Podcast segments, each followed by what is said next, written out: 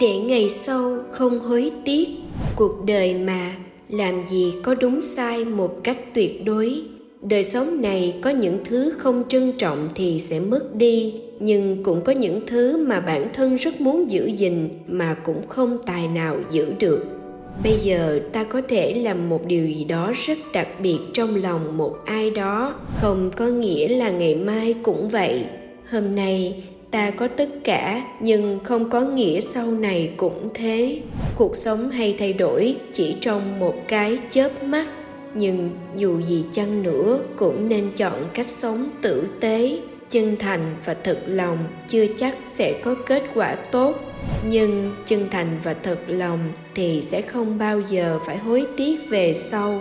Chúng ta sống, mục đích cuối cùng là không luyến tiếc say rứt điều gì chứ không phải tích trữ thật nhiều, rồi lo sợ cuộc đời sẽ lấy đi. Làm người tốt cũng vậy, không phải để ai đó mang ơn hay mắc nợ mình.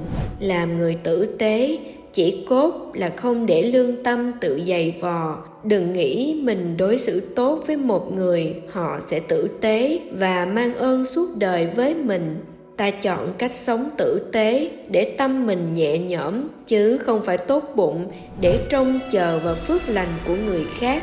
Cuộc đời mà, làm gì có cái gọi là hoàn hảo, một mảnh trăng khuyết chưa tròn, nhưng vẫn có cái đẹp của nó, phải không?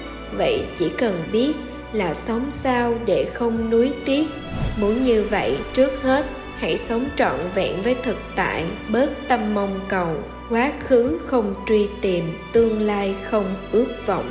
Thực tại, dù không đẹp như lòng ta mong đợi, nhưng nếu lúc nào ta cũng chối bỏ nó, thì dẫu kiếp người có kéo dài đến mấy đi nữa, cũng chỉ là sống trong mộng ảo mà thôi.